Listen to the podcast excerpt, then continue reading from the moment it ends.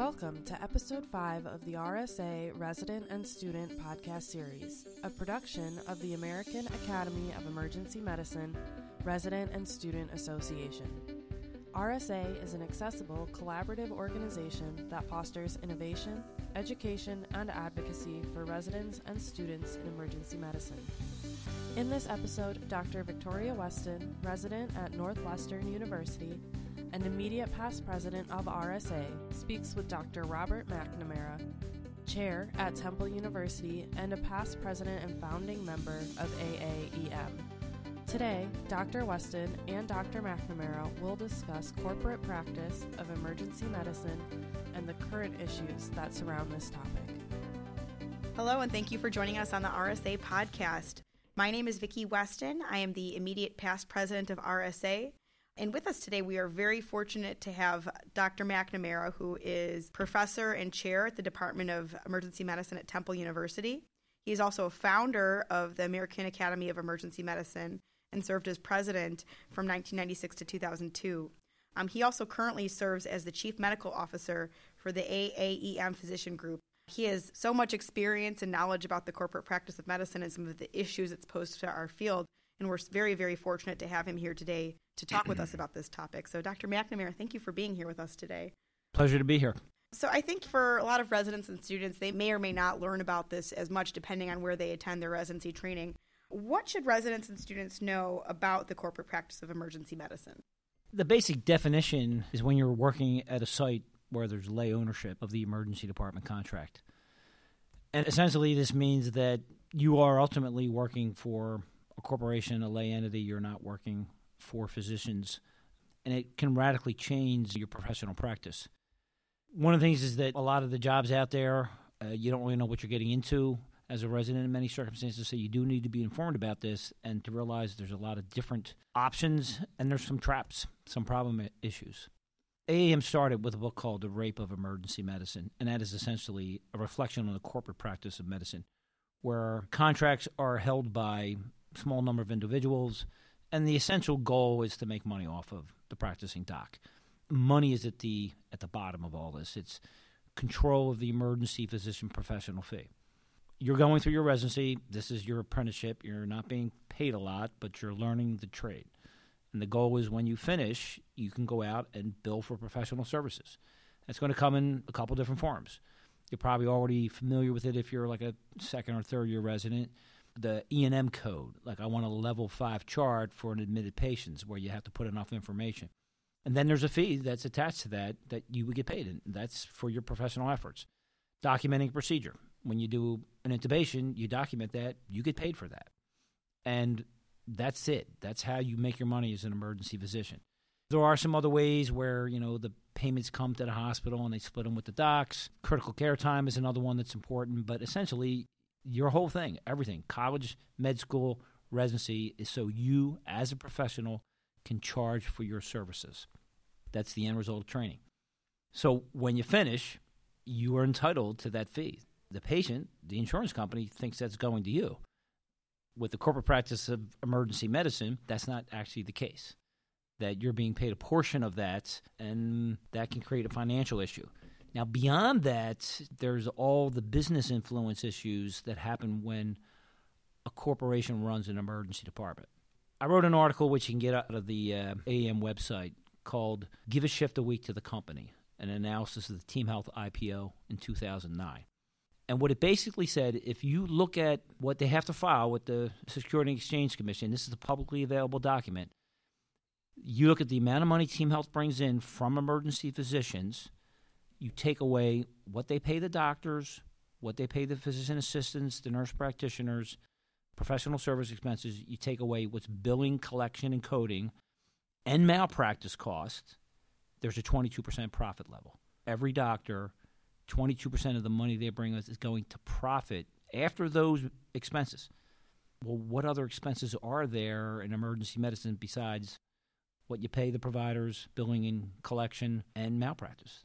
We're not buying equipment. You come in, your own equipment. You come in with your stethoscope. That's pretty much it. Running the practice. Now, you know, you have to pay somebody to do your schedule, that kind of stuff. The benefits, you're an independent contractor, so they're not giving you health care. You're getting that on your own.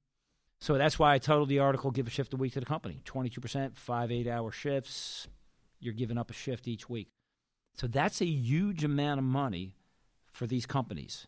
They are making, if they're in a good payer mix emergency department, that's going to be millions of dollars of profit to the company. And they need to protect that profit stream. So that puts you in a difficult situation as a physician. If you complain about staffing levels or nursing staffing levels or this new mandate that we have to see every patient within 15 minutes, you complain about this stuff, your hospital administration gets wind of it, and then the company gets wind of it, you can be threatened with your job. Unfortunately, we've done surveys and we've published papers. I published one in the, the Journal of Emergency Medicine in 2013 where emergency physicians feel threatened when they speak up about the quality of care. 20% of emergency physicians. Because you're saying things aren't running well, and a corporation holds the contract, EmCare, Team Health, whatever. They're saying, hey, wait a second. If we lose this contract, we lose that profit stream. So that is a huge danger. You need to know when you're working for a lay entity, they're taking some money out of your pocket, and they could do things to keep you from actually acting on behalf of the patients because it's not good for the business. Hospital administration gets power over the emergency physician via these contracts. The typical contract says you can be terminated without cause, so they can threaten you with your job. It's like, hey, you're going to toe the line here. You're going to do this. Hospital administration wants it. Uh, otherwise, we'll just fire you. So it's a scary, it's a scary issue.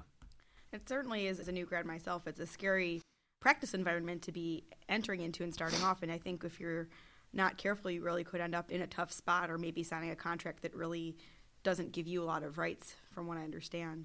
I think on that vein of thought, when you're talking about Team Health and EmCare and other organizations like that, let's say you're a new graduate looking for a job. What are some of the dangers that you would face or potential problems you would face if you took a contract with one of those companies? Well, you'll see it at some point if you're looking for a job. You will get a contract, and you absolutely should have your contract reviewed by somebody with a legal mind. Typically, what I do for my residents is I review them all and then I tell them what they should ask the lawyer about. The typical corporate contract says you can be terminated without due process, without rights to a hearing on the medical staff. That's pretty much standard operating procedure. So if you do raise a quality of care issue, if you do complain, you know, inadequate nursing staff, you know, we need more equipment, this or that, you're potentially at risk. We've heard situations where the nurses know they can get you fired by complaining, by writing you up, and then you're on thin ice the whole control of the emergency department is the physician's the most vulnerable person there. The financial issues, I think one of the issues residents have a lot of debt. Um, what you have to look at is should I just chase the highest paid job or should I chase the job where I'm going to feel that I'm fairly rewarded? When I'm working, I'm getting fair compensation for what I'm doing. So I work in a poor payer mix inner city hospital. All my docs could go out in the community and make more money. But they know nobody's ripping them off because we're serving Medicaid patients, uninsured patients. So they feel fairly compensated. Even though they could make more money elsewhere, they know that the numbers just aren't there. However, you take a job for one of these companies and you eventually figure out that I'm losing 22%. You're doing a difficult job, which is emergency medicine. You're doing nights, weekends, holidays. You're taking care of people found on the street, drug abuse, violence. It's a difficult job. And if you feel like you're getting exploited, you're not going to be able to survive. To me, that's one of the less spoken about issues with the high burnout rate being reported by emergency physicians. We have our baseline difficult job. Being a doctor is hard. I mean, even 38% of dermatologists are burned out. Like, how can you be burned out as a dermatologist? So, medicine is stressful. You got people's lives in your hands. You're dealing with things. It's knowledge. There's all kinds of stresses inherent to medicine and to emergency medicine. But why are we the highest? and you know, which is a specialty where it's really in its purest form a great specialty. I think a big chunk of it is is that we feel like a cog in the wheel, a commodity. We're there to make money for the company. They watch your patients per hour. They watch your RVUs per hour. They drive you to chart to document it, and it's all I'm just churning to make money, and then they're taking it out of my pocket. And if that creeps into your practice and you feel that way, it's hard to feel good at two o'clock in the morning taking care of a patient who you think somebody's ripping you off for. So it, that's a danger. I really feel you need to look for positions where you're going to feel fairly compensated. One thing that's lacking in emergency medicine, people say, well, so what do you want to do about the issue? Well, we're doing things like with the AM Physician Group we can talk about later, but if I could do one thing in emergency medicine, I would have every physician see what is billed and paid in their name. And then the game would end. Because doctors would say, oh, wait a second, this much revenue came in under my professional efforts, my labors at 2 o'clock in the morning. Why is this much going there, this, and there? Technically, we're supposed to see that. The federal government expects you to be the check on honest billings. You attest to the fact that these billings are honest. So that simple statement of most emergency physicians don't get to see what's billed and paid their name is symbolic of the problem in our specialty. You're supposed to see it. The government expects you to see it. You're at risk if you don't see it, yet you can't see it. And if you ask for it, you can be fired. That's the whole the money issue, the whole game, and you're in the dark. And without transparency, you start thinking about things and like, am I getting paid enough? I, I, got my kids now or college tuition bill. Like, oh my goodness, it costs more than my medical school costs. And you're going to start saying, am I getting ripped off? So that's why I'm involved with the academy, why I'm involved with trying to preserve physician ownership. I think it's a big factor in burnout. You know, I think something else that was very memorable when I was learning about this for, for, the first time is how some people have been unfairly fired for bringing up patient safety issues and then with restrictive covenants and being unable to practice near where they were previously employed. I know people often come to the academy with questions and problems related to this. Just to put a personal face to this, are there any stories from physicians that stand out to you or that you can recall who were affected in this way? Too many, unfortunately. And I have served as a unpaid expert in a couple of due process matters for doctors across the country. Doctors getting fired for reporting an administrator for sexually harassing somebody, doctors getting fired for raising quality of care issues. I, I mean, I don't know if people are familiar. You can look at the Wanda Cruz case, which is you know active right now. A young doctor who just honestly stated inadequate staffing and gets back to EmCare and boom, she's gone doctors fired for arguing for patient safety. It's incredible that this could happen. You would think that your first duty is to the patient, and speaking out on behalf of the patient can get you terminated in the specialty of emergency medicine. The public would be incensed with that. I'm incensed with that, of course. I, I think we all should be. No, the 60 Minute show, which just a couple years ago with Steve Kroft, the cost of admission. Google that, you know, 60 Minutes cost of admission, and see what was happening via HMA and EmCare where these doctors were being told you have to admit a patient to a quota. Somebody comes up at the age 65, you need to admit this percentage. And if you don't do it, we're going to threaten you with your job. And the directors who said, we don't want to do that. That's not right. You can't tell a doctor to admit to a quota, threaten with their job, and fired and terminate. Like that's insane. If your grandmother went into the hospital and didn't need to be admitted, yet they were admitted because there was a quota and they got a hospital acquired infection or started to sundown, all in the name of profit. Uh, that is just absolutely insane that our specialty, that this has been foisted upon us through this corporate influence. It was EmCare who had that hammer of we can terminate you at any moment. And that's just a very disturbing story. And at AM, we've heard this time and time again for reasons that are just you don't think could occur in a profession. The problem is we sold the profession out and we don't control our practices. And I think it's really valuable to think about all of these issues. And these are all great resources if you want to go look them up after this podcast. But to think about being a new physician out in practice and being told that you can't staff appropriately even when there's a surge, or that you may lose your job if you bring that attention when it's a patient safety issue, or that you're being told to unethically admit people just because they happen to have good insurance. It would be a very challenging position for anyone to be in, and it's certainly unethical and troubling. Unfortunately, many of our colleagues are in these sorts of situations as residents, it's very important for us to be aware of this, so both as we go forward and inherit these issues, as we graduate from our training, and as we look for jobs. I guess some to kind of take a step back. How did we get here? How did this happen? You did mention that you know we've sort of things have been sold out over time. Well, if you haven't read The Rape of Emergency Medicine, you can get it for free on the AM website. It's a decent book. It's, you know, not the best writing, but it's a quick read. It essentially does take you back to the history. I mean, essentially, at the root of this was physicians who realized that they could make money by having other physicians fill in shifts. It, literally, in the book, they basically describe the early start of making money off your colleague. A resident who's moonlighting, getting paid X amount per hour, the hospital administrator says, if you can get some of your colleagues to work for me, I'll give you five bucks an hour while they're filling the shift. So you don't even have to work. You're getting passive income. And it, it quickly became apparent that staffing emergency departments was a headache, that the trends of medicine were the ED was rarely used in the 1930s, 1940s, and then as technology started to concentrate in the hospitals, we saw huge increases in ED visits, and there were problems staffing them. So if you're a hospital administrator, you want a solution where somebody's going to say, I know you have needed doc here 24 7. I'll provide that for you. And entrepreneur individuals basically said, I'm going to hire other doctors to work in these contracts.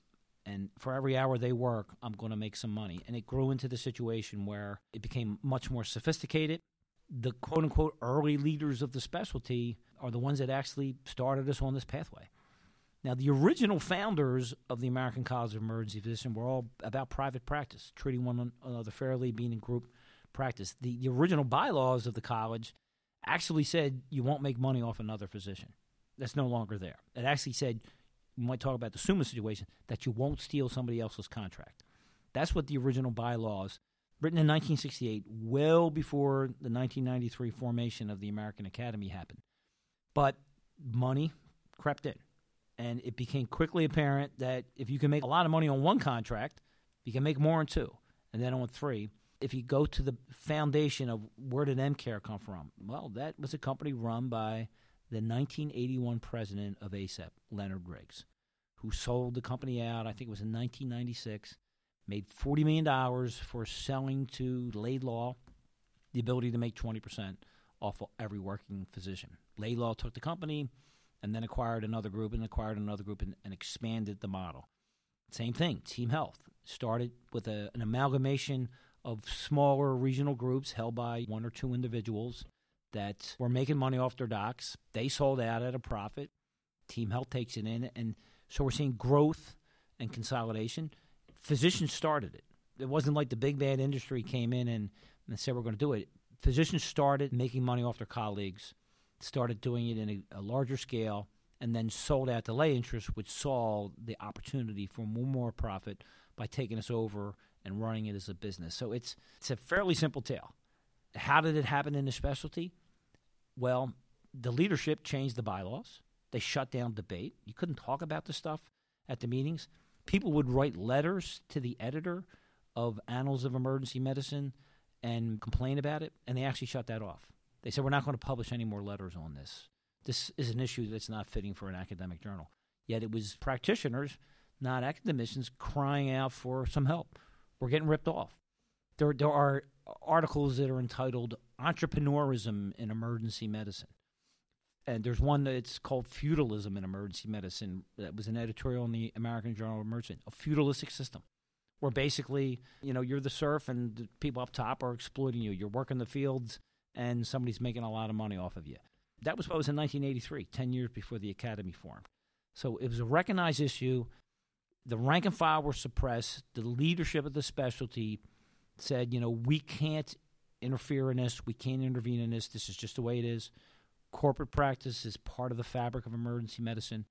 Until the formation of the academy, there was absolutely no resistance to it other than the occasional person who would try to write a letter or something like that, and then they were getting shot down. The book, The Rape, actually reinvigorated the original spirit of the founders of emergency medicine that the doctors should be in control. There's nothing wrong with management. Okay, we're pushing management through the AM Physician Group. You should run your practice as professional as you can. You should hire management. We think you should. You shouldn't do it as a mom and pop shop because then you're going to get taken over. You're not going to run your business as well. The trouble is that management controls the emergency physician. They determine what you're going to get paid. You're the one that has the trade. You're the master. You are the one that's at the bedside, who's caring for the patient, who's taking the risk if that patient dies, you know, of the emotional costs or being sued by that patient. You should own your practice. You should be at the top of the food chain and hire people to help you run your business. I think that brings us to a nice transition into talking about the AAM physician group and how that is trying to change things. Can you tell us a bit more about the group?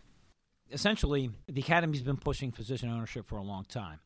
We had talked about getting more into the actual marketplace per se, but there were a lot of physician owned groups out there that were doing pretty well.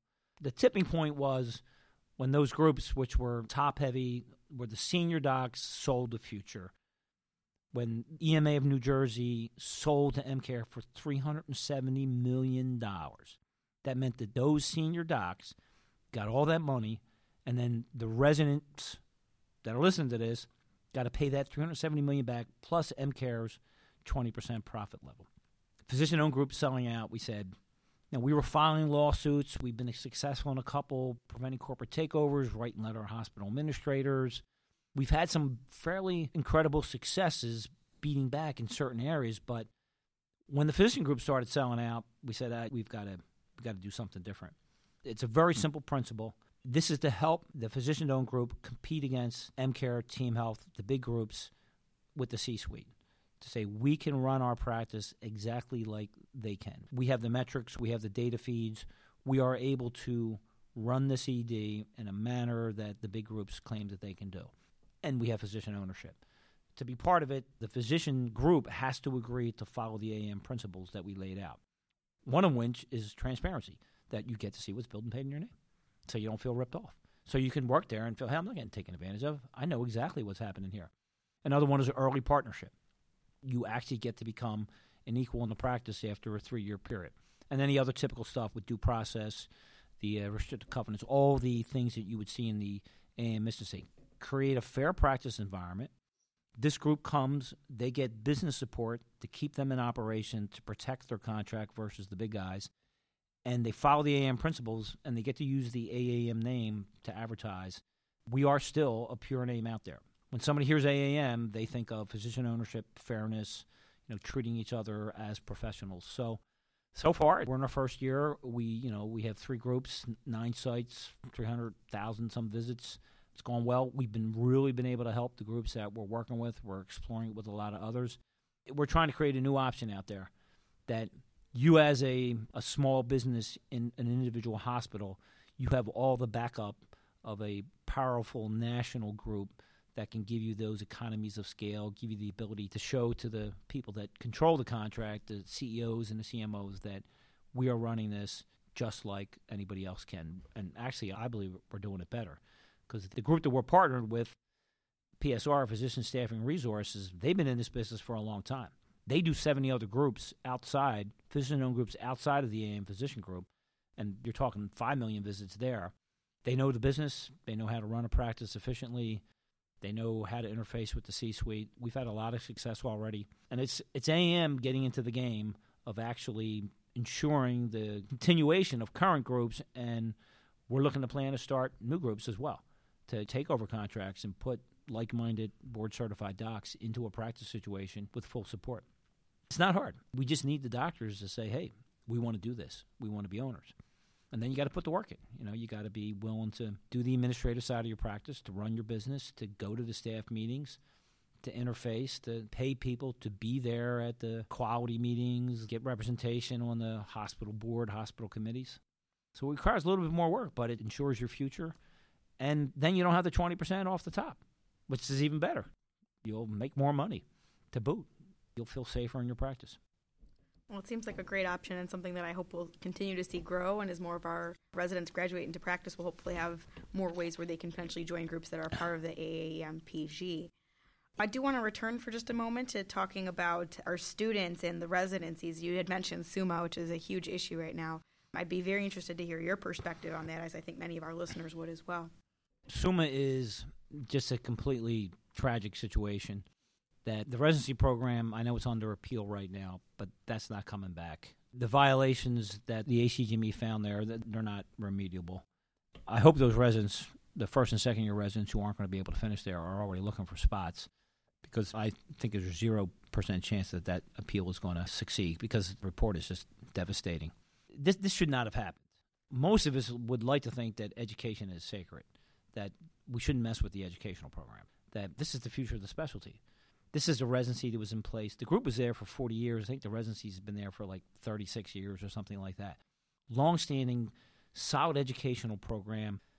Important to the community because we know that if your community is better when you have a residency program there, because a lot of people stay in that community and practice there. And it happened for business reasons. Again, a profit stream. USACS just took on a capital partner, Welsh Carson Anderson and Stowe. They got a lot of money to get more and more contracts, to pay senior docs to become part of USACs, to get that profit stream, to build this company. They're looking everywhere. A lot of academic people didn't think this would happen, but they're looking in academic programs. USACs is based out of Ohio. They knew it was a potentially profitable site for them to come in there and make some money. And there was a contract negotiation that stalled. The USAC side is, well, we had to come in as saviors because the SEA docs, their contract was expiring 1231. They didn't have a contract. They were all going to leave on January 1st. That's malarkey. There's no way those doctors would have walked out just because they didn't have a contract. We've all worked at places where there was no contract. The nurses don't have an active contract. Teachers stay on, they don't have a contract. Doctors aren't going to walk out of a hospital and abandon it and abandon the residents. So I, I don't accept that rationale. But for business reasons, USAC said, yes, we'll take over these five contracts. Now, again, the original Constitution bylaws of ACEP said you shouldn't be doing that stuff. Well, we didn't actually steal it. We had to save the deal. So, whatever it is, this is an academic site that is no longer going to be an academic site. If you're a student and you're looking for a residency position, it's like, who could that happen to me? Or if you're in your current residency, could that happen to me? I would say all bets are off. If you're in a site that has a lucrative contract, if your residency is in a community hospital that does a pretty good business, you're vulnerable. Somebody's looking for your contract because the companies have to grow by acquisition. They need more EDs to make more money because you can't continually make more and more money out of each emergency department. You, you can't keep having what's called same store growth. You need to grow by acquisition. I'm at Temple, the largest Medicaid provider in Pennsylvania. Nobody's going to swoop in there and try to make a profit. There is no profit to be held. But on the other hand, you can look around at the different residencies. There are some fairly lucrative arrangements, good deals, good payer mixes, uh, insured patient populations, and they're at risk. Hopefully the leadership of that program they've got a good handle on their contract. You can explore like well so what do you do? How do the emergency physicians participate in a greater hospital? Are you on the boards? Who do you know? You can ask a question how do we know this contract isn't going to be taken over like Summa was it shows you're savvy like hey you're actually following current events that program director should be willing to answer that question a program director hasn't thought about that question, I would say, whoa, how did you miss that? That was a devastating event for the specialty of emergency medicine. You figure there's 10 students out there that couldn't get an emergency medicine spot because of that issue, that they didn't match in emergency medicine. Just across the board. That's the way it is. There's 10 people out there, their careers are now put on hold, and that's what happened. Just on Friday. Not to mention all of the residents who are currently training there and are in limbo trying to find a new place to go. I mean, I can't even imagine yeah. being halfway through my residency and then having to start all over and move. And if you have a house or a family, it's it's not yes. a simple situation. And then not to mention not knowing if you're going to be able to finish your training. On that note, I think those residents will be okay. The specialty will rally around them and get them spots. But of course, like you said, having to move or this is a community I want to be part of. A lot of people choose a residency because that's where they want to live. So it's tough. But I think they'll all get spots. There have been programs that closed for other reasons in the past, not business reasons, accreditation issues, and the community does rally around and provide them. But it's still, like you said, they signed on for what they knew was a great residency, and now it's gone. Yeah, I think these are all such important issues for all of us to be aware of. Just for one last topic, and then we'll kind of summarize what we talked about today. I want students who are listening to this to be aware of it, but not to be dissuaded from choosing emergency medicine. What do you say to young people as they're thinking about entering our specialty and not sure whether there will be a career path for them going forward?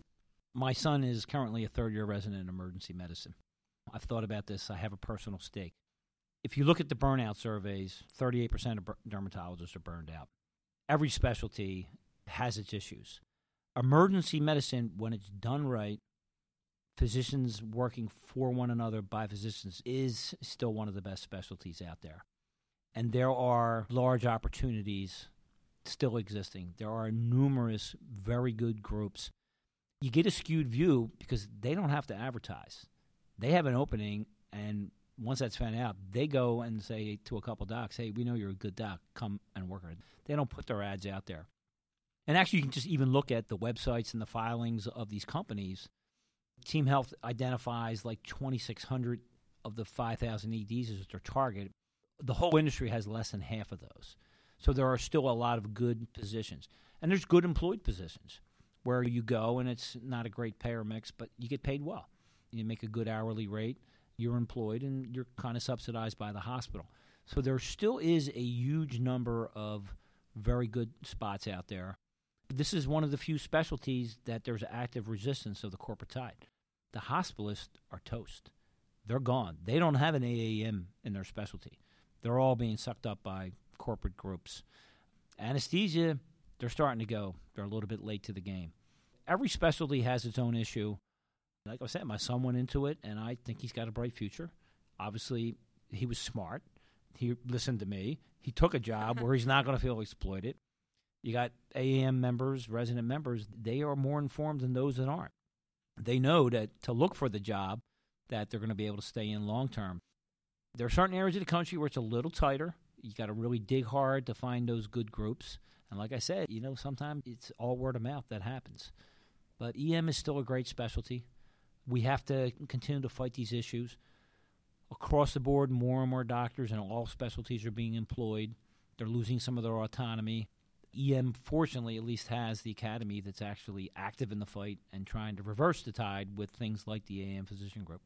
There you have it. And thank you so much, Dr. McNamara, for being here with us today and for everything you've done for our specialty and for AAEM. I'm certainly very excited about the AAEM physician group and something that we'll be keeping an eye on. For our listeners, thanks for tuning in and please take the time to learn more about this. You just got a great overview from an expert in this area, but if you want more resources, both the AAEM and RSA websites have resources to help with your learning about this. A few important cases that Dr. McNamara mentioned today. I'll certainly keep paying attention to what's going on right now with the Summa situation and with the Wanda Cruz case. Taking a minute to consider reading The Rape of Emergency Medicine, which, as he mentioned, is available for free on the AAEM website. He's also published papers on this topic that you can read. And then there was a 60 Minutes on the cost of admission that's also worth listening to. So thank you again for taking the time to be with us today, and uh, we look forward to having you back on our next podcast. Take care. Okay. We hope you have enjoyed this podcast from the American Academy of Emergency Medicine Resident and Student Association. For more information about RSA, please visit our website